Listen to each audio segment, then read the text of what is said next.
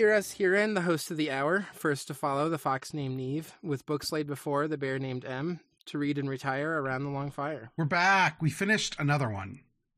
Yeah. The biggest one we've done This so far. Yeah.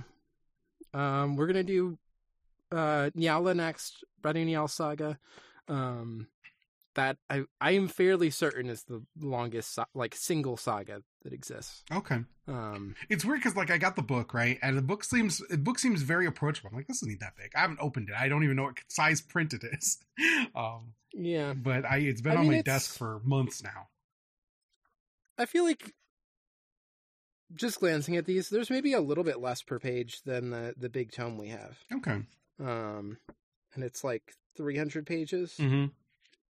Yeah. Um like 350. I have to say, I was reading the end of this uh, on Sunday. I went to the cigar shop as I want to do every couple weeks and getting doing getting my reading done. And I have never had more people stop and ask me what the hell I was reading when than when I break out this enormous tome of a book. Yeah. Um, I've had it with both this and then uh, I had to go to the dentist once, and it was before we actually started the podcast. Mhm. Uh, but I was rereading this like a huge tome that's the history of Icelandic literature because I wanted to like refresh myself on some stuff around sagas. Mhm. Um, and everybody was just like, "What are you carrying?" Like, um, because that book is, is I think even bigger than this. It's hardcover at least, so like it looks more impressive. Yeah, Um, that's how I found out that one of the people at that place had one of those classical educations where you like learn Greek enough to read like Greek myths in Greek. I'm like, man, I fucking cartoon literature education you've got there. Um, I'm like, how can anyone still be alive that grew up like this? Just all study Yeah. the language and then read the. I think it was uh, the uh, Aeneid, maybe was the one. Anyway, I don't remember. I was only half paying attention. I was trying to get through the book. Yeah. My mine was like uh cuz I did have a little bit that was focused on sagas um in undergrad. Um and it was not like we we have to learn the language, but I was already independently learning some Icelandic.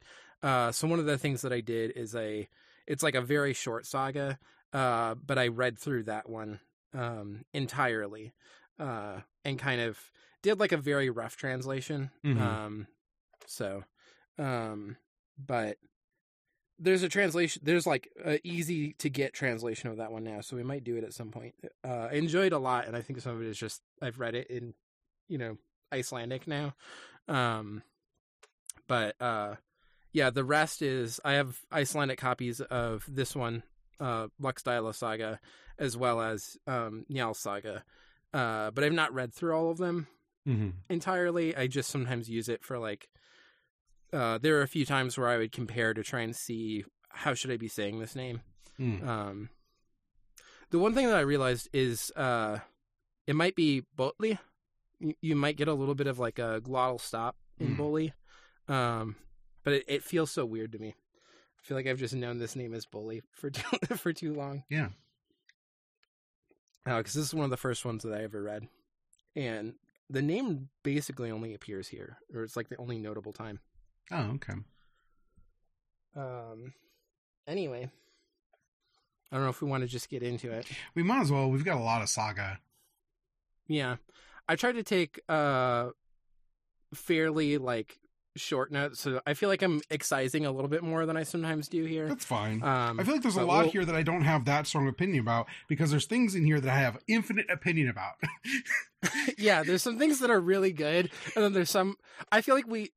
This happens sometimes in sagas. Like we had a big jumble collection of stories, um, and sometimes you didn't quite know exactly how they were all relating, and some of them did come back, and some of them didn't. Um, and then you get like this main, like really the the main thrust of the the saga is like what we read last time with all the you know uh Bolli and Kjartan and all of that stuff yes, that, Um, that is correct. However, uh, I love it when seven guys get together to do some like frontier justice. Yeah, so there's some great stuff in here, but this also feels more like you're then falling into a collection of stories where some of it's kind of tied into what happened, and then it starts kind of falling apart as it's like, oh, here's this other story that's like loosely related to somebody who's descended from this line or whatever. yes. Um, And some of those I, I extremely glided over because I remember them not being important. Yeah, So. we should we should get into it. Um, yeah. So, um, we get introduced to a man named Thorgils, uh, Thorgils Holluson. Um, so, as a note, just to uh make it clear, so his mother, which is what he has like, he has a matronymic rather than patronymic name. Mhm. Um, he's named after his mother. Uh, his mother is the daughter of Gester, who appeared as the Odinic figure and will kind of occasionally come back throughout this. Okay. Um, but uh, just getting some of those relations here.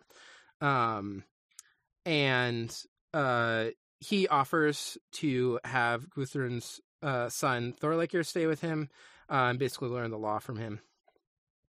Uh, we also get introduced to this guy named Thorkel Eyjolfsson, um, and he is getting revenge against Grimir on behalf of a man named Aether of Auser.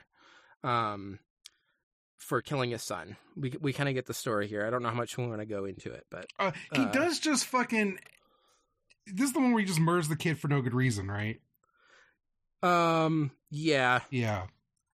yeah, there there are a couple like uh wild child slayings in what we read. Uh but yeah, this one is like it doesn't even really make sense. I don't understand why he killed this kid.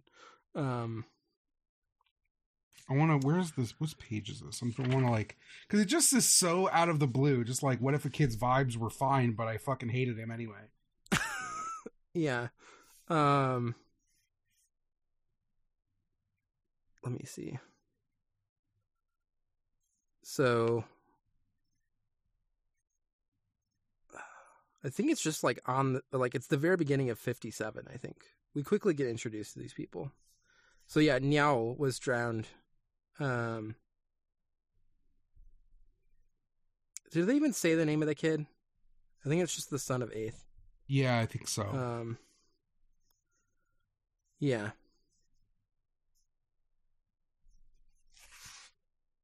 I don't know if this is the one where you. no, you this is not the, one I'm thinking of because there's one where it's specifically like Yeah, there's a this eight year old kid just gets got for no good reason. yeah.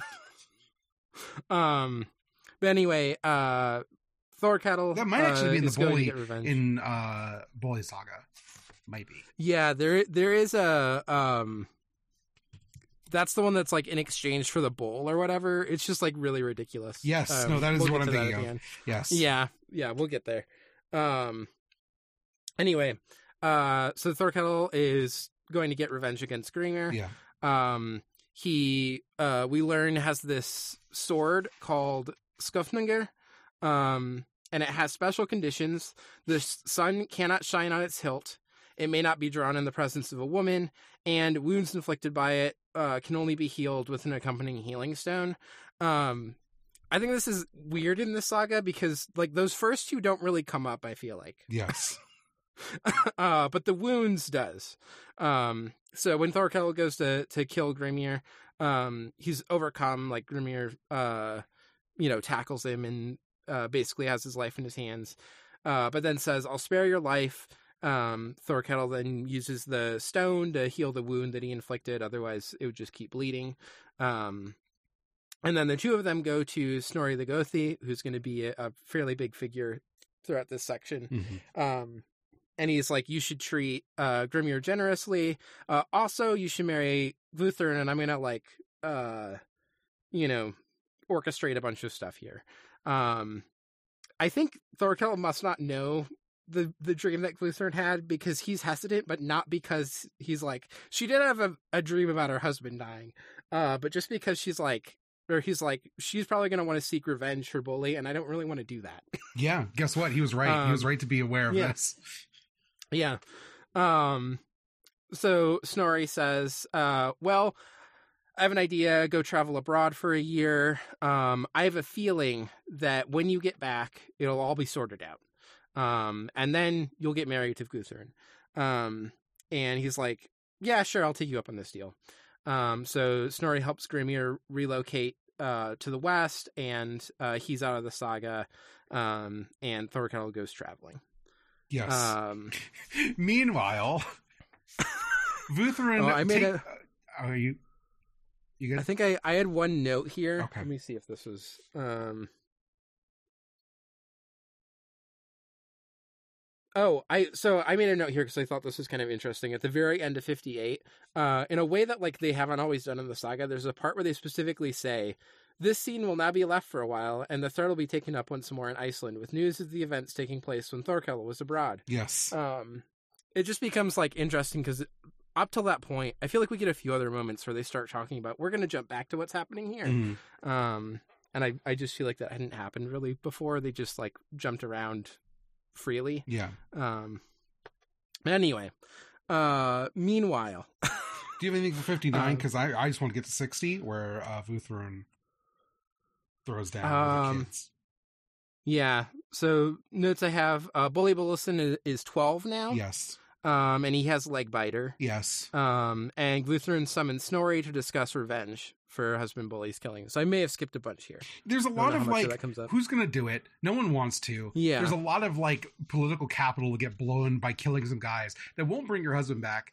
Uh, no, you- you really like heedless to do this. And she's like, yeah, but I still want to. Yeah. Um, And I'm like, he- you didn't even like that motherfucker that much. Chill out. yeah. And he's like, uh, don't take revenge on the Olafsons because they're high ranking men. Like, nothing good will come from that. yeah. Um, instead, we'll try to resolve this feud. If you really want to kill someone, um, here's the plan. You're going to go get uh, Lambi and Thorstein, who both uh, assisted in the attack. Um, and you're going to have them help as their like payment for assisting. You're going to have them help uh, kill Helgi, uh, who's the one who had the like big fuck off spear and stabbed uh, Bolli and his like guts were hanging out. Um, so uh, the the one catch here is that Thorgils, um, which first guy we got introduced, Right. Holluson, um, he will only lead the attack if Guthrun promises to marry him. And Snorri is like, ah, I have a I have a trick. Say that you will marry no other man in the country, and that you also won't go abroad and get married there, um, because. I know this sweet guy named Thorkel. Uh, I want you to marry him, and he's currently traveling abroad, but he's going to come back next year. And so, technically, you're not lying. Make sure you have witnesses when you say this. Make sure the witnesses aren't uh, Thorgil's crafty brother. His stupid brother can come, but not his crafty one. Yeah. Um. So, uh, yeah, then we get uh, showing her sons the bloody clothes from Bolli's murder. She she takes them out to the garden, the leek Twelve garden, years. specifically the leek garden, and lays out the bloody clothes of their father, and be like, and is like, if this does not inspire murderous fury in you, I wash my hands of you. Get out of here, my useless children. Yeah. And they're like, oh, we're Uh, twelve. What do you want us to do? What would you Yeah. have me do? and she's like, Yeah, I think- ISIS motherfucker. I've got guys Yeah. coming to help you out. Don't worry about it. We've already got a plan. Uh, we're we're, we're like we're gonna trick Thorgils. We're gonna we're gonna go get Thorstein and Lambi. Um, it's all gonna work out. Uh, yeah, I I was just struck by like, uh, Bolli is born after his father Bolli dies. Yes. So it has been she's been holding on to these bloody clothes for twelve years. Yes. To, to do this. Yes. Um. Anyway, they do. They go out. They recruit, uh, recruit Thorstein and Lambi. Um, Lambi only agrees uh, if they won't go and uh, try to attack the Olafsons afterwards. He's like, I if if you leave them in peace, then um, I will go with you. Um, and it does end up being ten men in all. Yeah.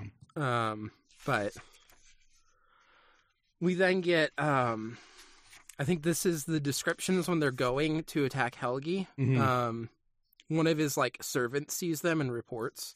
Um and there's there's a lot of great uh descriptions here, but I want to specifically read the one uh for Bolli because I read this and I was like, this is just fucking Griffith from Berserk. um Next to him sat a man in a gilded saddle. He was wearing a tunic of red scarlet and a gold ring on his hand. About his head was fastened a band of gold embroidered cloth. The man had fair hair falling in waves down his shoulders. He was also fair complexioned, with a bent nose somewhat turned up at the end, handsome eyes, blue and piercing, with restless uh, and restless, a wide forehead and full cheeks. His hair hung down in the front and was clipped at the eyebrows, and he was well built uh, at the shoulders and broad across the chest. His hands were well formed, his arms strong, and his entire bearing refined. I must say in conclusion that no other man uh, have I seen so valiant looking in all respects. He was also a youthful man with hardly a hair on his face yet. He seemed to me as if he were burdened with sorrow. Um, I was just like, this is like a, uh, such a like shojo boy showing up. Um, the thing I like about this is the way this all kicks off is the whole murder squad rolls up on like this this servant farmer, right? And it's like, yeah, uh, and they're they're trying to look casual in that they're like wearing like kind of low key clothes, murder clothes, if you will. Um, the Icelandic equivalent of Agent Forty Seven rolling up to your house is like, hey, who lives here? Uh, knowing full well who's there, it's like, oh, it's my master. It's like, oh, is is he in? We would love to treat with him if he's generous. It's like, oh yeah, he's the most generous man in the world. Everyone loves him. It's like, well, then we would like to, you know, share some of that generosity. Can you go get him? It's like, oh, he's not here. Where is he? oh, you know, he's over there. Okay, we'll go. We'll go seek him out, and then right off, and he's gonna like, "Shit, they were asking a lot of questions. They sound like the cops." And then he immediately comes and reports the physical descriptions of all ten men, and he just like nails them to the wall, one after the other, exactly who they are. yeah, but like Um, he, it's like at first he's like oh they've come to say hi why would they come why would they say they're just coming like travelers from afar looking for like refuge doesn't make sense they know me i know them um and as the Yeah. numbers increase and the descriptions get more specific he's like oh no yeah. But he's also getting. He's like, now wait a minute. So two of those dudes helped me kill two of those other dudes' dad. yeah yeah So I'm also trying to figure out why they're hanging out right now. i don't think they'd be getting Um, revenge but that's the only thing that makes sense shit Um.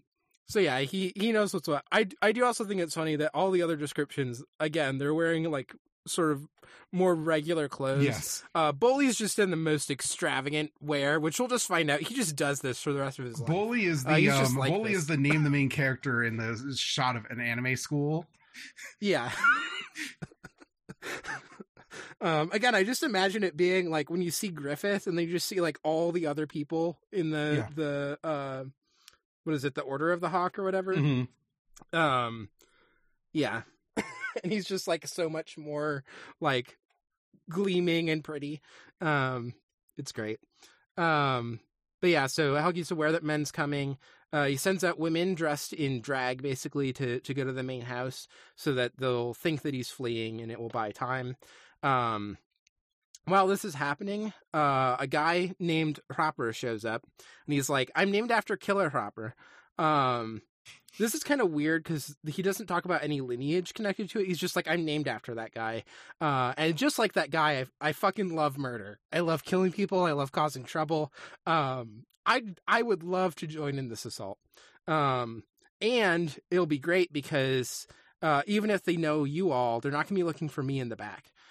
Um, I love this section because I just love the random ghost coming back, but it's also funny because you think it again that it's setting something up where like he'll do the final blow because they don't know he's there or something. Uh he's about to just like charge headfirst and immediately get owned. yeah helgi helgi just Um, kills him Yeah. Um Yeah. Also there's a, a random mention when he's dying of Reynard, uh the the French fox. Mm. Um there's like a French fox trickster character from around this time. Oh, okay um we might at some point read the so Rev Saga is like uh seems to be an adaptation of some of those stories. Um so but here we get it specifically with the French name and not the the um act like the Icelandic equivalent, which I thought was weird.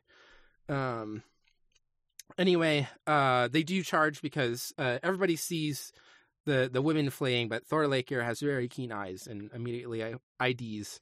Uh those seem to be women. Um and so they they go and attack. It's like a, a shielding, like a you know where you'd be keeping sheep and staying Yeah. out there. Um, they there's a lot of description of this assault. They like break the roof The- beam. Um, the thing I like about this is they're like, are they all in there? Like, are we are we just like tilting at windmills or whatever? And so uh Thorstein Thorstein gets close to it and uh gets jabbed with the spear and is like, ah, there must be men in there. with yeah. like a like like they, they like cleaves through his helmet and he's like bleeding down his face. Um this part is great because it, it does feel the most like you've just entered a western. yes. Um, Yes. and like there's just like little quips and things happening. Yeah. Uh, it's fantastic. Um, I was reading this and I was like, I can see why, um, the Raven Flies, the like uh movie that's trying to do saga stuff, Mhm. basically just did like a spaghetti western. Oh, that You sounds totally sick. feel it here. Um, we should watch that at some point. Uh, I think it actually pulls a lot from this saga because there's stuff with like Ireland and things in there too. yeah.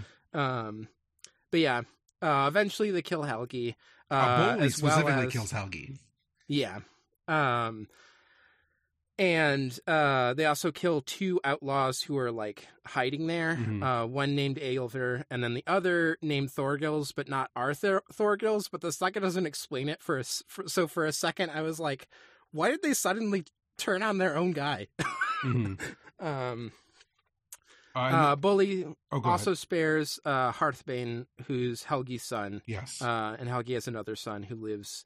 Uh, I thought this was funny at the farm England in Reykjadalr. yes. um, it's exotic. Uh, Yeah, I love I love Bolli being like, no, no, no, we agreed to do this above board. No killing random people. This is a this is Yeah. very important to me. Uh, what a fancy lad. I'm glad that he makes good on all of this. yeah. Um, then they go and then report the killings. Um, the Olafsons uh basically beef with Lambi. They're like, "What the fuck? Why'd you like take part in this?" And he's just like, "I did it for you, you ungrateful shits. Like, I made this whole thing where they're not going to try and get revenge on you now." yeah. Um, so we don't really get mu- much more here, but they have a little spat here. Yeah. Uh, they get mad at each other about this. Uh, this is also where Um, Thorgils gets his um fucking do of all this. Like, oh, time to get married. She's like, ah, no. Sorry, but no. Well, He's like, but oaths. me- And yeah, you didn't read the fried print on the oaths, unfortunately. yeah, let me reveal the grift to you. um, it's great. Thorgils gets fucked. Yeah. Um, so then, uh, that winter, um, Osvifer and Gester both passed away, uh, pass away from illness, um, and they're buried in the same grave. This is like a weird little story. Mm. um it like comes up that like they talked about how they would live closest together when they died or something hmm um but it's just a great little bit um then uh we get reaching the settlement with the sons of helgi um so it's thorgils and thorstein who who go and reach the settlement um and thorstein pays two-thirds thorgils Oh, is before this happens, I do want to say there's a bit where Snorri, um, having heard all of this, um, just is like, ah, the, the guy who fucking set all this up is like, ah, Thorgils needs to learn to not be such a doormat. Thing, bad things keep happening to him because he won't stand up for himself. Yeah.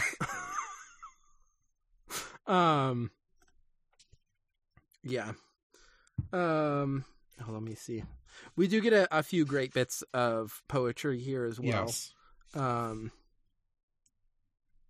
But yeah, so we we have uh this reaching the settlement. Um, Thorstein pays two thirds, and Thorgils only one third. Um, and Thorgils is supposed to pay at the Althing. Um, and while he's traveling there, he encounters numerous ill omens. yes. Um, uh, just like everybody's screaming, like, "Get the fuck out of here, man!" uh, the wildest being the cloak that speaks. yes. Um, what on the wall it hangs, yet knows of wiles this hood. Uh, it will not dry again. I do not hide that it knows of two. yep. Um, but yeah, despite all these ill omens, um, he still goes to pay out the compensation uh, to Helgi's sons, and while he's doing it, uh, they sort of like ride out a little bit from the Althing area.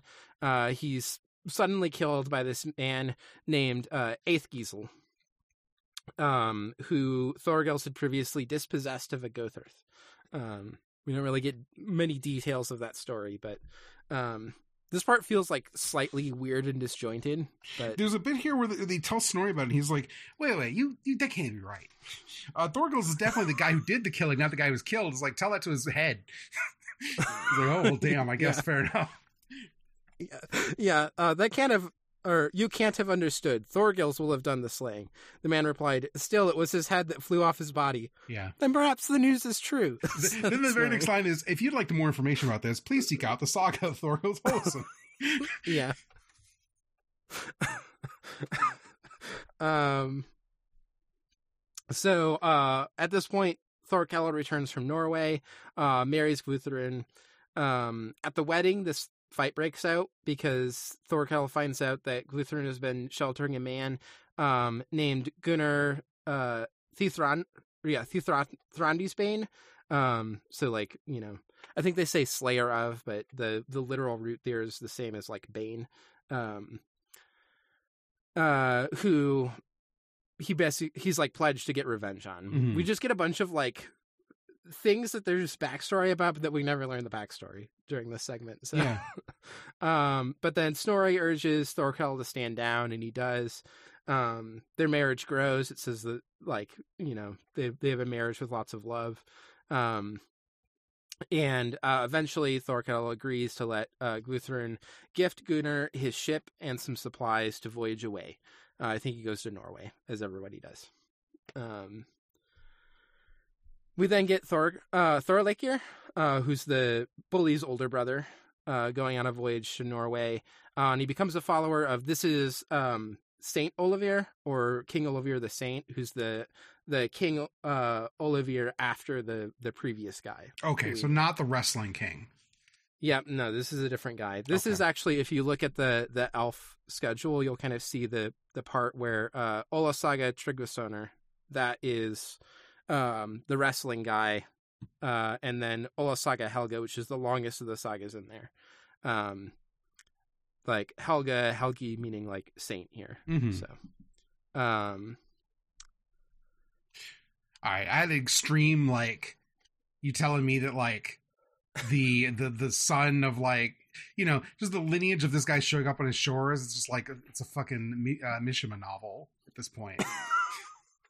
Unfortunately, no, not the same guy. It would be very cool Yeah. though. Um,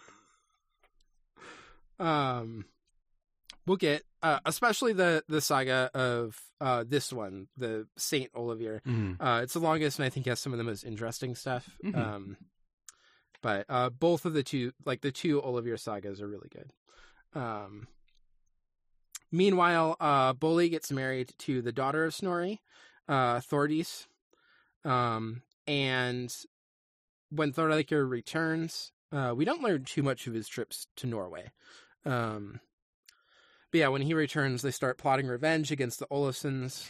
Uh, I love this. After everything that's happened, they're like, we should still f- murder those guys. Fuck this. Mm. They're making their plans, and Snorri can like tell that they're up to something, and is like, "What's going on?" Um, and they're like, "Eh, we're not going to tell you. It's nothing important." Um, and he's like, "I promise to be chill. Like I'll be chill." Um, and they're like, "Okay, we're gonna go kill those Olafsons." Uh, and he's like, "Oh no, I'm not gonna be chill I about thought this." this was like a business deal or some shit. I Yeah. thought you were gonna like get into fishmongering. Um, so he gets them to agree to arbitration, uh, and they reach a settlement instead where the Olsons have to pay compensation for their father Bolli's death. Um, after this, the two brothers go to Norway. Uh, they're hoping to meet up with uh, Saint Olivir, uh, but they land in Nitharos, which is um, in the north, and uh, Saint Olivir is staying in the south. Um, but winter is coming. Uh, so they decide rather than trying to travel, they're just gonna like settle down here. Um, and I think it's very funny that like basically Bolli claims renown by uh just like being the guy at the bar who buys everyone a round of Yes. drinks. It's specifically also Bolli's like, I'm not gonna traipse through the winter looking for a king. I'll wait till he comes to me. And then proceeds Yeah. to just like lavishly be a lord in town. Um this guy, this fucking guy. it, it's like it should be the setup for a villain. Like he just he just is like a guy who's throwing his weight around and he's very ostentatious. But it turns out he like just comes into it because he goes off and has fucking magical adventures across the globe. Yeah.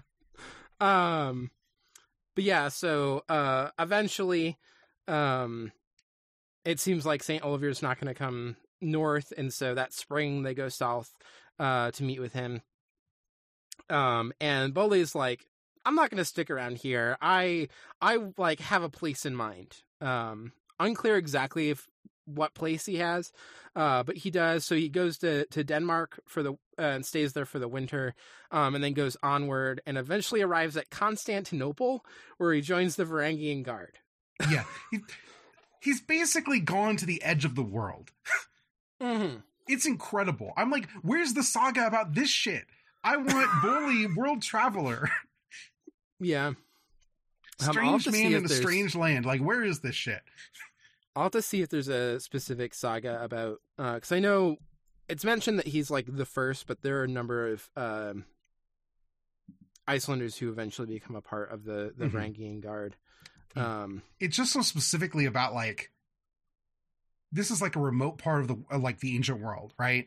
Um, and watch someone like escape its gravity and end up on like the hustling, like the bustling center of the world stage. At that point is wild. It's just so much. yeah, It just feels infinite. It feels like you can do anything. yeah. Um, it is just wild too because so often these sagas feel really grounded Yes. in like uh everybody's just kind of stuck on this island together Yeah. and like beefing with each other. Yeah, Um, and then someone's like, "I'm gonna go to Constantinople." yeah. This is this is the real Griffith shit right here. Yeah, yeah, no, it really is. um, then uh, I think while they're is this while they're away when Thorkel has the dream about his beard spreading out over uh Braithafjord? Yes. Um, and uh, he's like, "Oh, it means that my domain will extend all over the region." Uh, and Guthrun's like, "Babe, I love you. I didn't tell you about this, but I had a dream about all of my future husband's deaths. Uh, all of them have come true so far. Uh, yours, you're gonna drown. Your dream means that you're gonna drown. It's in my dream too." um, so yeah.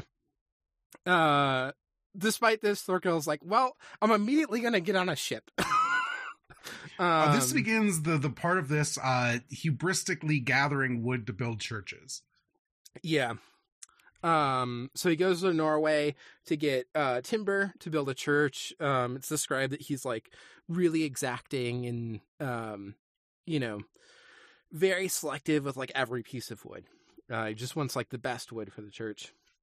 Um, It's specifically he- there's a, there's a great scene where the king wakes up early Yeah. to go on his kingly constitutional and just sees this guy, the crack ass of dawn, before any of the carpenters are there, just measuring beams atop the structure of this church. It's like, what are you doing there? I'm measuring beams. I'm getting I'm getting all of my measurements perfect so I can make the greatest church in all the land. And he's like, hmm, I don't know if that's a good use of your time. yeah.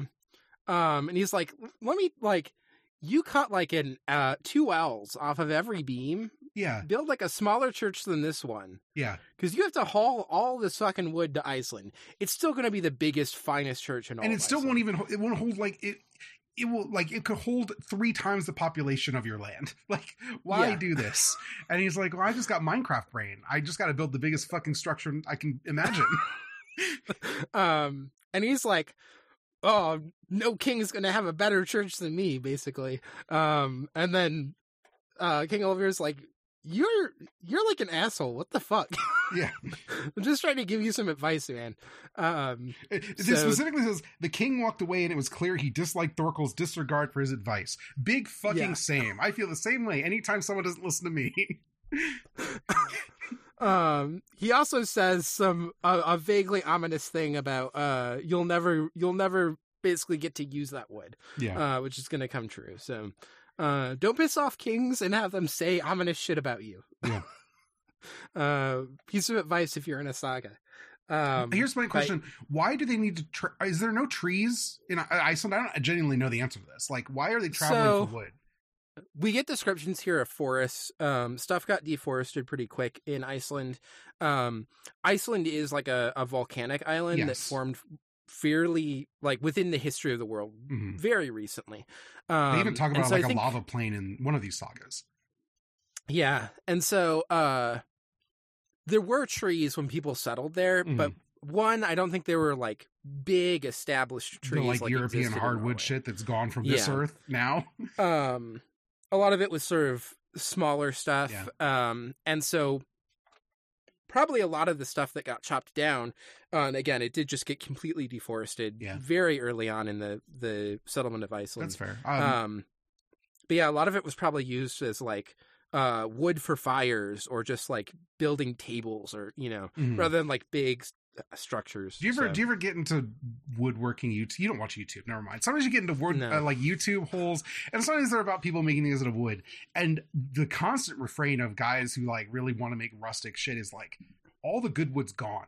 You like it's Yeah. either in a protected forest that you can't cut down, it would be unethical to cut down, or you're paying hundreds of dollars for it. All the wood that exists now that people are using fucking sucks. All the old wood took too fast to grow and we cut it all down. or it took too long to grow. So they just deforest it all. There's no good old wood anymore. Yeah. It's just like ridiculous Um, to think about. the the native species uh, of Icelandic forest were uh, rowan, birch, Mhm. and um, poplar. Okay. None of those are going to make that great of a building. Yeah. Uh, you can make a really nice like uh, birch chest. Yes. You know that you're going to store things in. Yeah. So, um, yeah. Um. So anyway, he gets a bunch of uh, wood. Uh, he sails home. You're like, oh no, here it's coming. Uh, and he lands fine and puts the timber into storage. Um, then later, he goes out to retrieve the timber by ferry. Um, and while he's out, uh, Thorkel is asked by his kinsman Thorstein uh, to help him try to purchase land from this guy named uh, Haldor. Or yeah, from Haldor Olafsson. Uh, we know this guy. This is Mhm. one of the sons of Olaf. Um, meeting goes poorly. Uh, there's numerous ill omens. Uh, just like it's been building up. You're gonna die, dude. If well, you, if you Holdor's get on the is like, they want my fucking land. Uh, this is also Yeah. the most Western shit in the world. Like he sees him coming over the ridge, like he's coming to buy the farm. If he starts, if he starts pushing, he gets pushy, like he's going to try to force the issue by uh, knife point. Uh, he's got a guy behind him, who's just like ready to axe him in the in the head. yeah, I love this shit. Um, This is this is absolutely like a the you know the railroad prospectors have come to buy the farms up. yeah. um, it's also great too. or like, why did you stop pushing? And it's like, did you not see the man with the axe above your head? Yeah, I was literally uh, watching McCabe Ms. Miller last uh, week, which is just about this exact situation. Um, but yeah, so uh, there's all these ill omens. Um, and let me let me. There's the there's the part where um, Thorkel, despite all of the suggestions of like don't sail right now, like it, there's a giant storm going on, uh, he still decides to go out. Um, He's like, I intend to be home by Easter. This is what uh, piety will get you: drowned, trying yeah. to build your mega church. Um, and so uh, Thorstein's just like crying. Uh, you know, goes back crying and is like, you know, he's doomed. He he's dead. Um, they they hear like a great roar of wind as well, and he says, "There you can hear the roar of my kinsman Thorkel's killer." Sick. It's so Um, sick. he's being so dramatic. This is like um, me whenever I like my family's out and I hear sirens. I'm like, oh no, they got in a car accident. But in this case, it's true. Um, it's Yeah. not just my anxiety brain talking. Yep. Um Oh, that really like changed. I used to have that anxiety brain and then I now live in Chicago where you just hear sirens constantly. yeah, we don't get them that Um, often. But I just, I'm like always like, oh, the most common place to get in a car accident is like a couple blocks from your home because you, you're asleep at the switch. Uh, you travel all the time. It's usually like in residential areas. Shit, what if it's what if that's the thing? It's stupid, just bad brain shit. Um, Yeah. but I, I think that like literally all the time, and it's never come true yet. So thank God I'm not in a saga. Yeah. um then uh so he drowns obviously. Yes. the, the boat capsizes. I assume people knew that where this was going, but I'll just say it plainly. Uh, he drowns. Um, the the next day, uh, Guthrun is headed to church, um, and sees multiple ghosts. Basically, um, I like the so there's one ghost standing before her that bends down towards her and says, uh, "News of great moment, Guthrun." And she says, "Then keep silent about it, you wretch." yes, I uh, highlighted this exact line because it's so good. She knows this. She Yeah. knows what's up. yeah. Then it goes to be like, ah, great tidings. Like shit. All right. Give me, Um, give me like an hour to drink my coffee and get ready for the day before you bring this on me. Yeah. Um, and then she sees what she thinks is Thorkel and her companions, Mm-hmm. uh, standing but with like dripping, dripping seawater from their clothing. Yes. Uh, she goes in, has her little service, uh, goes out to where she would expect them to be, um, and they're not there. And she's like, "What?" the-" You know, and is all upset by this, um, and then finds out that he's dead. Um, on Easter Sunday, or no, the Saturday Yeah. Saturday before Easter Sunday. Literally, like Yeah. between Good Friday and Easter, uh, all the news and the, the timber washes ashore. That's how they found out. Yeah. Um. Anyway, it talks about how she's great. She's a nun now. Um. she's the most saintly of women, which does not match with any of the descriptions we've really had of them up I to this point. this but- part's really funny to me because as we talked about before, my um my major framework for like ancient literature um is like Japanese stuff and. Uh, bad things happening to you and then just joining like like becoming a, shaving your head and becoming a nun is such like a thorough like trope of these stories so watching her do this also i'm like god damn it now you know it's bad Yeah. Um. Anyway, four years later, uh, Bolli returns from Norway. Uh, he's just a, a very foppish lad. He's he's gotten the nickname the Elegant, Bolli the Elegant.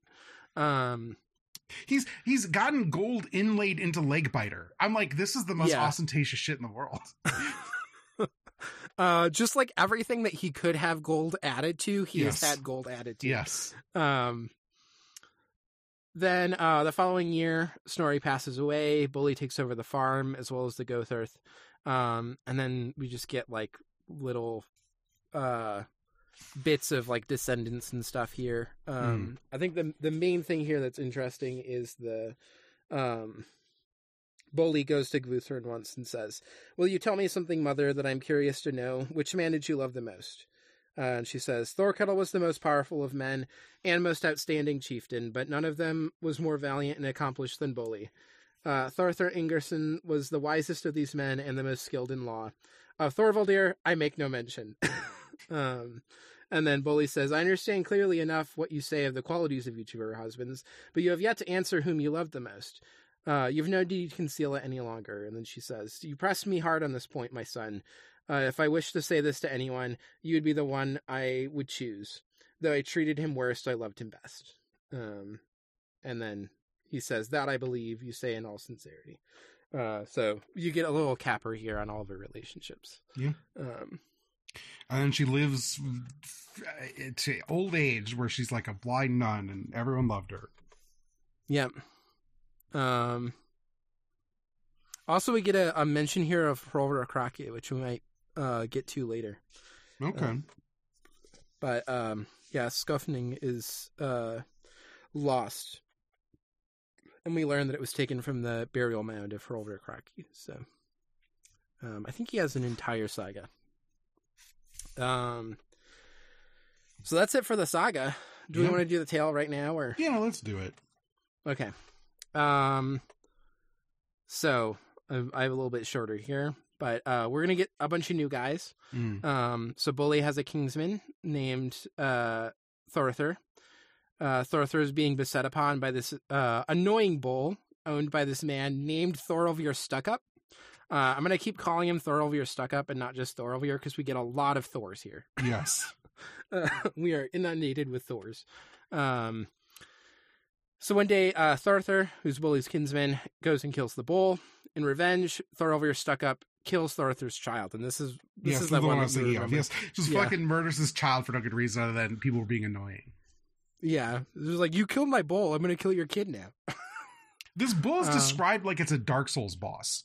Like he's Yeah. keeping like this like 15 foot bull that like drips ichor and smoke and ruins the countryside as it passes. Uh, he wounded farm animals and could not be chased off with stones. He also damaged stacks of hay and did much other mischief. yes.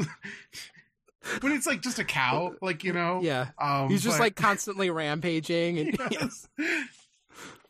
um anyway uh then after after this uh he's going around trying to find help and everyone's like no that's a shitty thing to do like you killed his you killed his child um who's named Olivier Mhm. uh is a detail here um eventually he kind of cons this man named Thorvaldur uh into helping him by having a fake conversation with himself Mhm. um just like a, a weird little the like phrasing for it is so odd um because it keeps being like the man who is supposed to have been there replied um after christmas uh thorvaldur uh goes to negotiate um to uh, and has like uh, Thorolvir stuck up, taken under the protection of this man named Starry of Guthdalar. Um, there's this like thing with the inside of the shield being painted white and showing it to like let him know when it's safe and things. Mhm. Um, but we basically get this little thing of them helping Thorolvir uh, stuck up kind of try to escape. Um, meanwhile, Bolli's preparing the case for the slaying of Olivier uh, and goes to the Hegranes assembly. Um, and the the case is only successful because um, his friend Arner um, and like Arner's men uh, prevent Thorvaldir and Starry from like preventing, you know, stopping the case by force, which we we saw people uh, try as well in um, Hrafnkel Saga. Um, Mhm. so uh, then uh, Bolli learns that Thorolvir uh, stuck up is trying to flee by boat, and he goes and kills him. He's Uh, literally like, like, he's, he's a flight boarding. risk. I need to get him before he gets Yeah. across the border. we got to race to the Borgo Pass. And he's literally like carrying his sleeping sack onto the boat when he like comes and kills him. Yes. Uh, with leg biter, all embroidered. Well, he's, he's all, got uh, leg biter and a, he's got a sword. He's got a sword strapped down. And he's got a spear in one hand, all laid out with gold because this Bolli we're talking about. Ridiculous.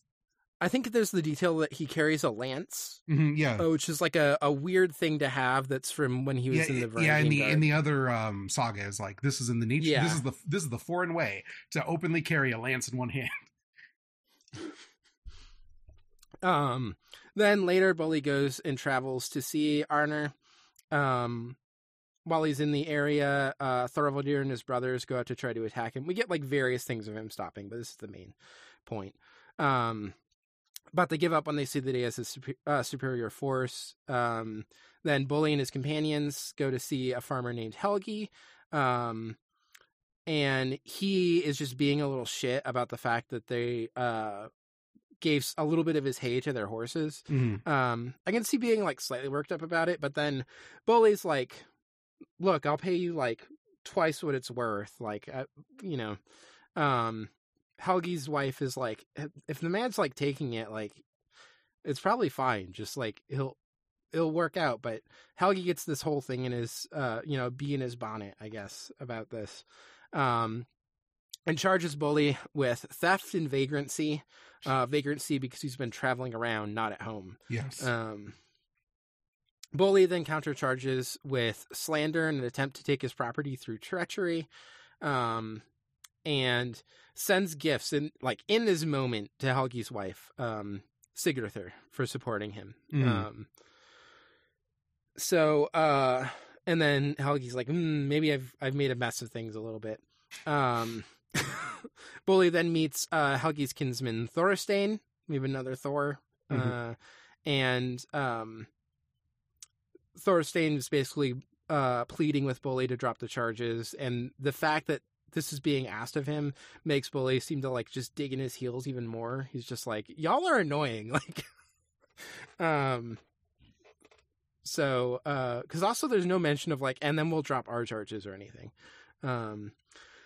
Anyway, uh, Bolli goes and sees another man, and when he's traveling back, uh, they encounter this guy named Otar, um, and he's giving all these gifts to Bolli, being like, "Let me befriend you. I want to travel with you." Um, as they're traveling, they are ambushed by Helgi and Thorstein uh, and some men. Um, Helgi's like instantly killed. Mhm. Uh, we get him like hit so hard with the spear that he like flies and is like uh, the spear lodges into the water. Um, it's a great moment. They're like fighting on this like ice bridge that's formed too. yes. Um, then uh, more fighting's happening. Uh, Thorstein's pretty badly wounded, but uh, not like uh, grievously. He's not going to die from it. Um, and Otar is like run around ahead and goes and gets this man named Leoter uh, to come help break up the fighting and resolve the dispute. Um, he comes, the settlement's reached, uh, and Bolli wins renown from this. Um, and Sigurdur gives Helgi's cattle to, to Bolli and some other stuff, I think, uh, and travels back with him. He arranges a match for her. Um, happily ever after, no main characters die because it's a tale, it's not a saga. We don't get whole life stories here. Um, and everyone's like, "Wow, what a fantastic uh, tale of travel!" And I'm like, "This man went to Constantinople." I love this because you get like the most worldly man anyone's ever known, and he's a fucking Yeah. fancy lad with his gold everything. And his his thing here is to take someone else's problem and turn it into like an international incident uh, as he rides into like the sticks to like accost some hillbillies. Is basically what the story is. Um, yeah, Literally, the vibe is nobleman gets in scuffle with seventy eight farmers, wins. yeah, yeah. um, I kind of love it. I I was remembering a little bit of what happened in this one, and I was like, oh, we should just read that after the Yeah. saga, just because it'll be it'll be funnier than if we like gather some tales and and come back to them later on. Uh, it's just so funny to immediately go from like same same week that we read about him going to Constantinople. Yeah, you went to Constantinople, my guy. What are you doing out here? Traipsing in the woods and the ice, getting revenge for some kid that was killed. You already did it. You're still. Uh, everyone's like, just go around. Just go around. He's like, no, I'll ride back the way I came with my head held high, causing problems nobody needs to have caused. Uh, outrageous man. Um, I kind of love him though. No, I do too. It's great. This is perfect. Uh, so that's it. That's we finished Laxdæla Saga. Yeah. It was Um, really good. I uh I think I like this this week's readings more than last week's where like the actual things that are important happened because we just have uh it just reminded me of the things I like about the genre of western. Despite not really caring that much about watching westerns, I'm not a huge western fan. I just love when some Yeah. guys band together to like do a thing they believe is right, even though everyone's like, ah, "You sure about that?" Yeah, there's just like a it specifically like i was when i read this i was like this is this is like the magnificent seven and, and i mean that specifically not in the way that it's like seven samurai um yeah. Know it's the, it's the- not at all Seven Samurai. i was trying to explain to jax what the difference was and to me it's like it's about the sense even though it's not about this that these people are on a mission from god there's like an authority to their sense of justice that's not what seven samurai is about but is what magnificent seven is about Yeah, yeah. Seven Samurai is like all about the like in a way that Magnificent Seven isn't really. Uh, Seven Samurai is so much more concerned with like the the loss of or like the the death of like this role in society, this Yes. class of people yes that the like samurai is on its way out. Um, and he like there's always a little bit of that, that around the cowboy, but not in the same no way. And there is like a a inherited religiosity to cowboy stuff right? It's about Yeah, the idea that they live in a moral world governed by uh, a god that meets out vengeance right? It's all protestant nonsense all the way down. Yeah. um and it's just funny to see that replicated here. Yeah. Um I do think that that westerns are sometimes a good comparison for because you also get this idea of um like this land for the taking, although uh in with in Iceland's history it's a little bit less yes. like that's the stuff i don't like about westerns. Yes. Yeah. um, uh technically there were maybe some Irish monks here who kind of got either uh just continue to live here or maybe got driven off, but Mhm. um it's it's a very different vibe than like a uh indigenous people. Yes. Um, so, um, but yeah, you you definitely do get a little bit of it and similar vibes. also some ghosts um, show up ghosts are sick is that is Yeah. is that other guy is Killer Hrapp a ghost too? Is he like a weird like force echo of Killer Hrapp still running around? Who knows? He's in Yeah. there for like three pages, Or not even three, three paragraphs. The fact that he like uh doesn't have any, he doesn't talk about his lineage. He doesn't Yeah. say I'm named after my grandfather or something. Uh, does just give it more of a ghostly Yeah. feeling. Um, It's just like this one specter of violence showed back up, and he was like, he's already been dead for generations, so he couldn't do shit. yeah, Back in your grave, ghost. yeah, just immediately get owned. Um,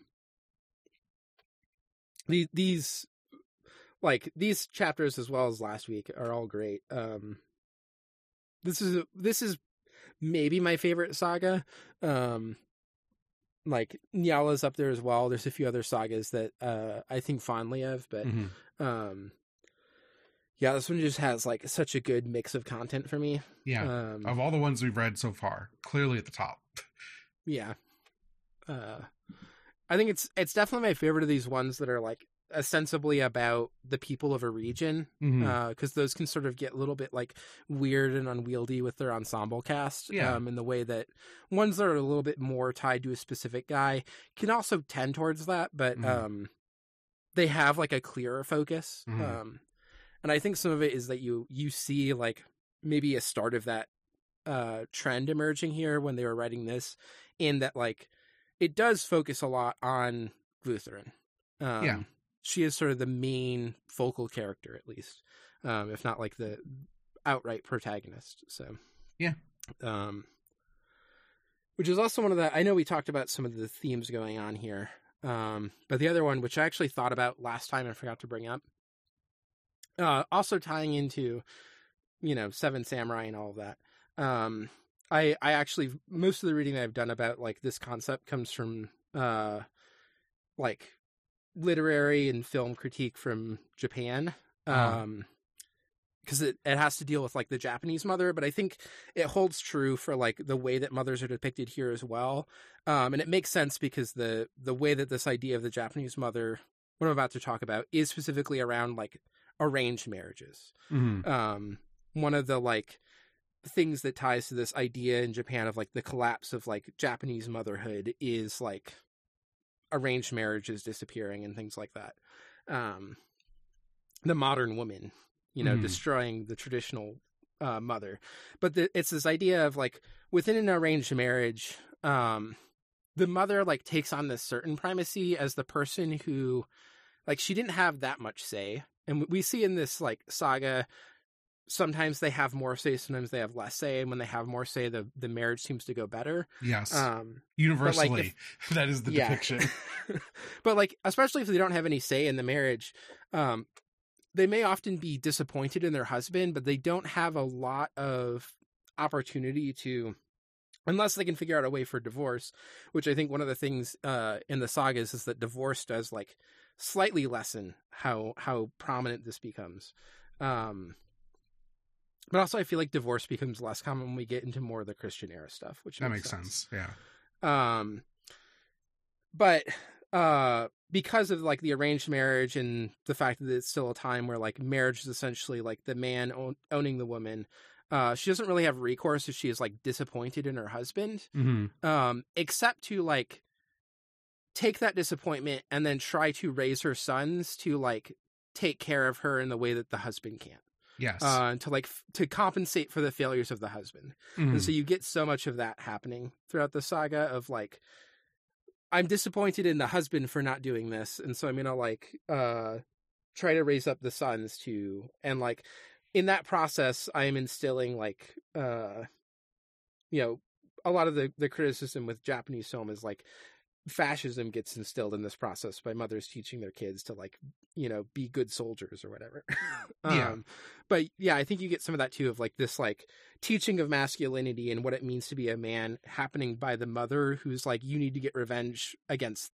this guy for this reason yeah. um and you my sons i'm gonna take you out and see the bloody clothes or whatever so um i think it is interesting too because this is a we're gonna see a lot of tropes of the the woman who presses the man to do something um and i think this is one of the most like it is really digging into some of that and like observing different stories of it and uh having those women as more of a focal character um so I th- I also thought it'd be fun to read this earlier so that we can kind of get a little bit more of a um interesting depiction of that before we get into some where it's just like oh women they're such a stick in the mud Yeah.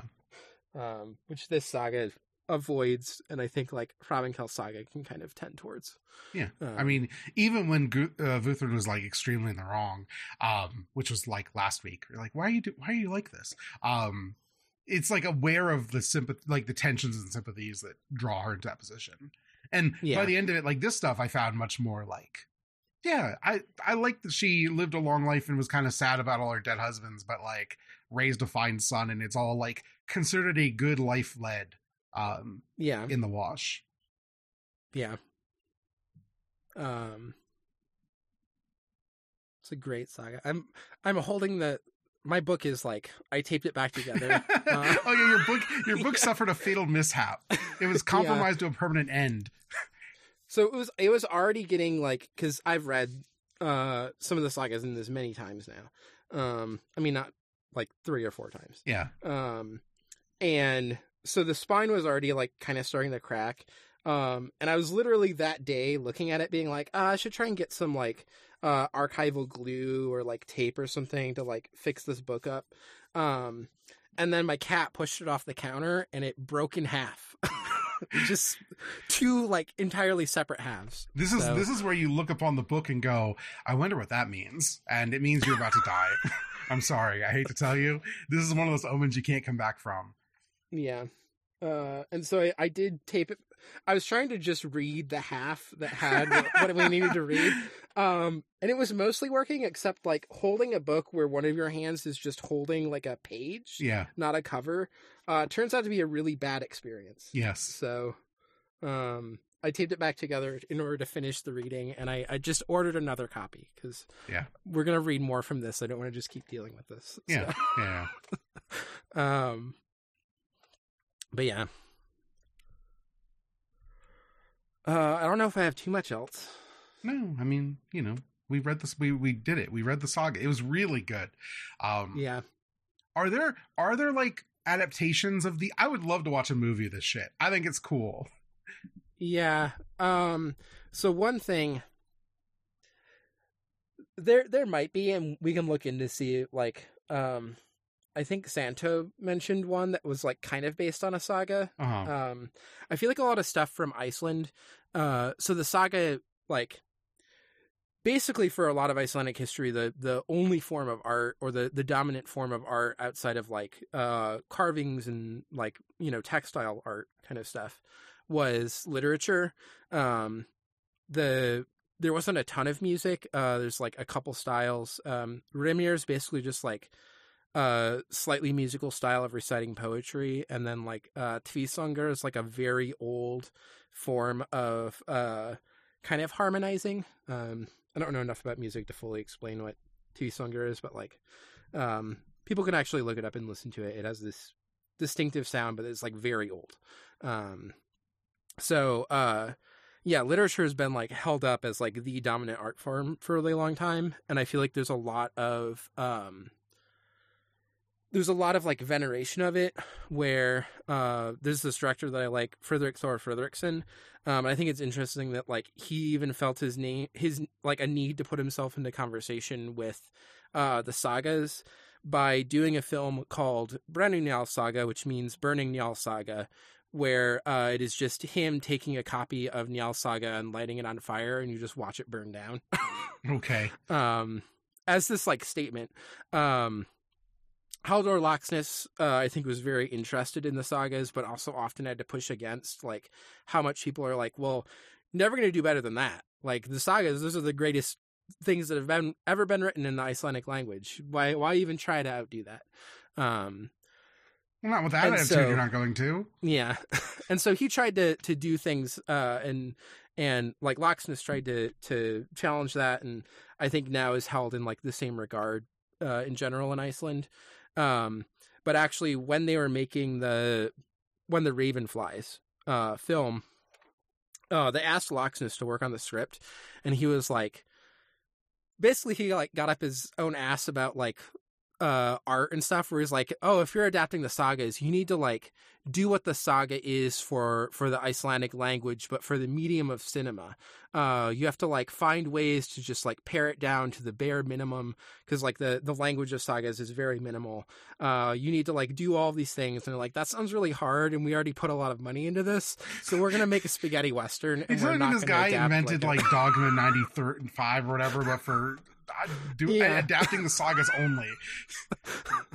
um yeah basically uh so yeah they just made a fun spaghetti western and it's not like adapting any specific saga. Okay, Um, just has saga energy. yeah.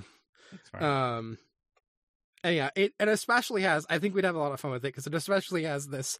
We gather seven guys to go, uh, to go like kill somebody. yeah, Um, sometimes, it's actually uh, sometimes uh, s- you know, suing for money at the all things is not what you're going for. yeah, um, it's actually a Yojimbo. Uh, it's a uh, this guy shows up and it says that his name is Gestir, uh, which just means I'm a guest. Oh, you mean you mean a Um, fistful of dollars? Yeah.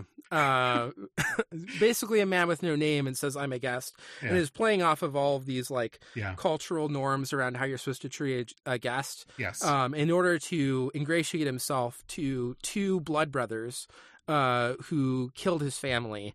And then, uh, get this, he turns them against each other. this sounds and, sick and as makes hell. Makes them fight each other. It's great. I, I talked about this, I think, on an episode of Stairwells that you were on. okay. Um, it's the one where uh, so there's a part where he emerges in like uh actual period accurate leather armor, and then they shoot him with actual arrows oh, like right. in the armor. Yes, I remember Yeah. this. yeah, it's fucking great. Um, we should watch it at some point, but um, well, we'll probably do that in the, the off like, season, quote unquote yeah, off season. Yeah. Um. Yeah, I can look into see if there's been any other attempts to adapt stuff. Yeah, I was just I curious. think it's just the thing where people are are nervous about it. So Hmm. Yeah, I just I'm like, man, this I feel like these would make great like like a TV miniseries or whatever, you know. You don't need a big Yeah. budget. You just need some guys in a field. Like it's not that hard. yeah, I'm sure there's like some HBO Viking show or something. That's I, I specifically that's want it not what- produced yeah. in Iceland. Yes, I need yeah, I need it with the want. budget of European television production. Thank you. Um, there is a a Laxness's book that is trying to do like he's basically writing a saga, but um, it's all like extremely veiled uh references and jokes to like Cold War stuff. Oh, okay. um Less in a way where i was reading it and i was like i feel like i just need to be in iceland during the cold war to like fully unpack everything that yes. he's talking about because it's like so of a moment Yeah. um but it's an interesting read um and then the one that i would be more interested in us uh trying to tackle on the podcast at least earlier would be iceland's bell which is not in the saga style but is about um Árni Magnússon who's uh, an Icelander who did a lot of work trying to preserve uh, the sagas, and then uh, through his own actions, ended up getting a lot of them burned. Okay. so, like um, like the government decides to burn them burned or he smoked too much pipe weed around his books burned. um, there was a lot of so he basically gathered a bunch of them into uh, this li- this famous library in Copenhagen that then lit on fire. there you go. Um, and Sure. it's like a, a fictionalized version of it. Um, and I think is what I think is interesting about it is I think it's trying to talk about um, like Árni Magnússon was doing a lot of this under this idea that the saga is like uh, Icelandic cu- cultural property. Um, it was this like big start to the Icelandic national movement to get independence from uh, Denmark. Um, and then Laxness is writing about that at the time that like Iceland has basically just gotten independence from Denmark. Um, and I think trying to narrativize that story to be like, let's be careful about how we go about things. Um, now that we actually have independence. So, okay. um, but I think it would be a fun read. Um, but next we're going to be reading Brennu-Njáls Saga, Burning Njal, uh, Njal Saga, also just called Njal Saga. Um, also, this is one of the few ones that uh, is honored with a nickname, uh, and is just called Njála, often in Iceland. Um, and the one that we are reading is the Wordsworth Classics of World Literature one. I think this has been released by a couple of other people, but the the uh, easily accessible uh, one that's not going to cost you an arm and a leg is the Wordsworth Classic publishing of it because it, it was originally published by somebody else, like hardcover, I think. Okay. Um, and this is a an slightly older translation um, than the Penguin Classics one, but only by a couple years. Um, and they did talk to the guy who did the Penguin Classics translation. Huh. So, okay. um, I've read the Penguin Classics one more times, um, and I read this one and I thought uh, I like the the way that uh, the poetry's especially translated better. Um, Lee M. Hollander, I think, is really good at capturing like the the actual rhythm and sounds of uh, Old Norse poetry. So, um, and we will get a couple of those, not a ton, but a little bit. Um, so some of it is I just want to read this one again rather than the one that I've already read like three or four times. So, yeah, fair enough. Um, but people can read either. If if people have the Penguin Classics one, you don't need to run out and get this one. Yeah, I mean, that, I, generally, I feel like people could just read whatever if they want to read along. I'm not. We're not too precious about it. We're not doing a ton of quoting. Yeah, um, we just like to give the.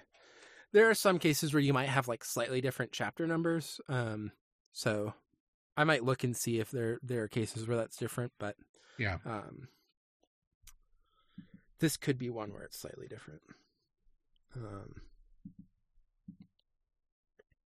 I think that's it though. Yeah, we can uh, call it. Um, we're back next week. Yes, yes, we are. Yep. So uh, look forward to that. We'll be starting, uh, like you said, Njal Saga. And other than that, we're here every Wednesday, Wednesday night, Thursday. We're recording on Wednesday night, but this is technically a Thursday podcast. Um, I mean, technically, it comes out Wednesday nights usually because yeah. we record it and then you immediately edit. My it. thing is that I always, I personally like releasing podcasts the night before. Back when I, uh, I would load up my pod back in the iPod days. I would load up my podcast in the morning before I left for work, so making sure the podcast drops before people are leaving for the day. Uh, just an old holdout thing for me. I also picked it up from Giant Bombcast, which always came out early. Um, yeah, I just believe in it. Give people the pods a little early. Then you can plug after people listen. They're excited. I don't know. Probably doesn't mean anything, but this is where we're at. Um, tell your friends. If you like this, please uh, share it around. Um, yeah. I think that's uh, it. Uh, plugs. Um, I guess I can go first. People can follow me at Foxmomnia on Twitter and Cohost. I have uh, pinned posts on both of those that link to uh, all of my podcasts. So, in addition to this one, I do Ornate Stairwells, which is a movie podcast that you've guested on a couple times. Yeah. Um, I guess three times now. Because you had that one where we randomly called you up. Um, Wait. Oh yeah, yeah. You're right. Yeah. Um, that was not the one I forgot of the three. I'll be honest with you. Which is the one that you forgot? The Dead or Alive Here episode. or okay. Yeah. Not because um, I didn't um, enjoy it. Just I was like, oh, I was on just recently, and then I was on for Cure. Um, yeah. Um. Then there's uh, Ghost Divers, which is an anime podcast. Uh, yeah. I continue to be very anime brained right now. I finished watching Lycoris Recoil. I started watching G Gundam basically immediately after.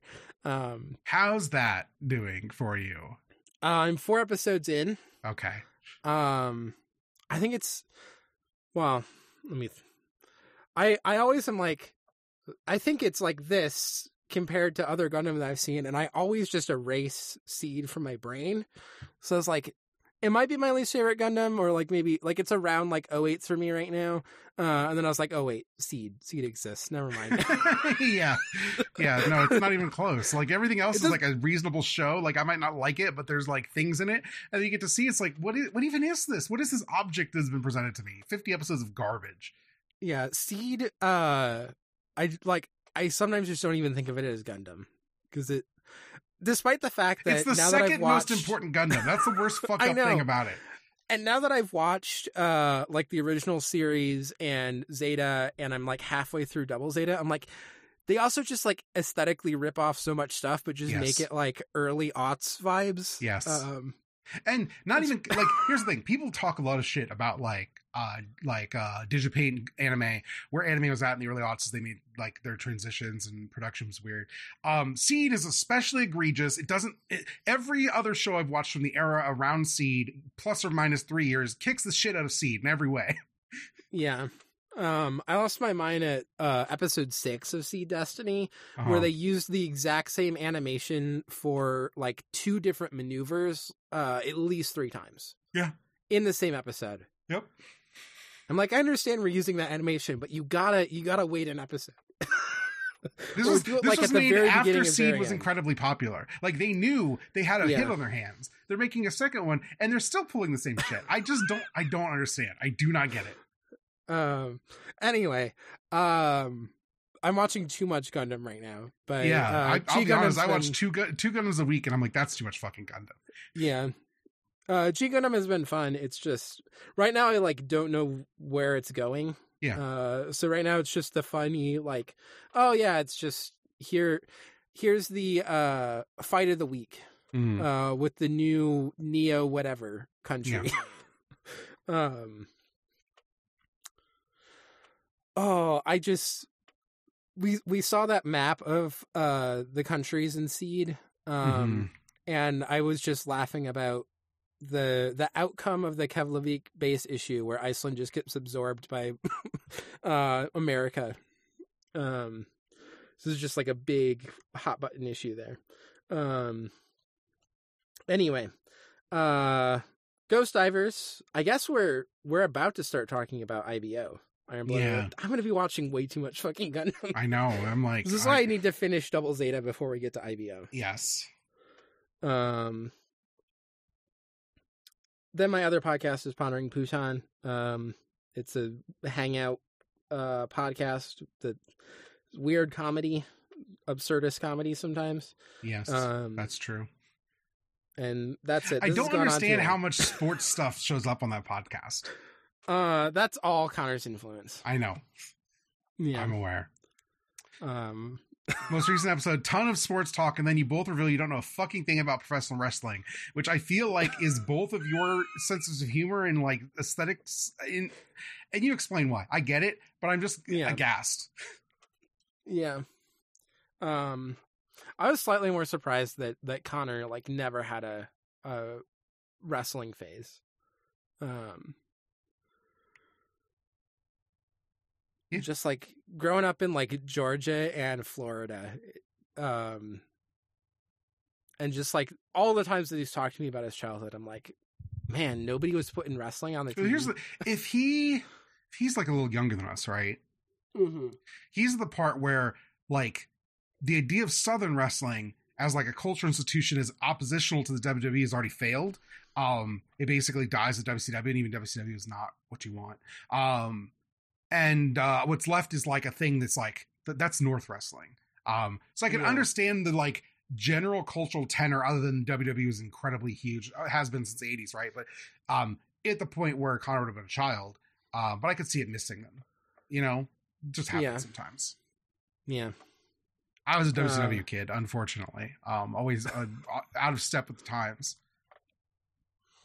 um yeah just for for me it was specifically just like my family being like democrats and um all of that in a way that like there's this pressure of like oh that's not for us we don't watch wrestling um in a way that like as an adult i've examined more now but Yeah. um but yeah back then it was just sort of a given that um you know that was the thing for republicans unlike football which my dad loved so It's outrageous to me. yeah um but the little the little subconscious things that you get as a kid Yeah. little like messages that get sent to you about what you're allowed to enjoy um anyway where can people find you You can find me on Twitter at em underscore being. I'm not really posting Coast right now. Um, I'd love to get back to it, but I'm trying to like trying to unfuck some of my relationship with online instead, and so that just means I'm posting a lot less. Um, not that you would know. Um, but I am trying. It's just not working very well. Um, you can find all my podcasts at normalmapping.com. We're about to do a repertory screenings on You've Got Mail, which Jackson watched today. I think they liked it well enough, which is good because they were the one I wasn't sure about. Um, I'm just a real sucker for romantic comedies. Um, and uh, we haven't really covered many. Um, yeah. gonna try, gonna have to try to get some uh, those on uh, blockbusters at some point. Kicking and screaming, getting some movies on there that aren't just dude shit. We made the we made a whole list. Both me and Jackson have Letterboxd lists of all of the blockbusters films, which is our five dollar podcast. You get patreon.com slash normal mapping for five dollars a month. We talk, we watch blockbuster films. We just recently did an episode on Treasure Planet that most isn't about Treasure Planet because Treasure Planet's pretty thin.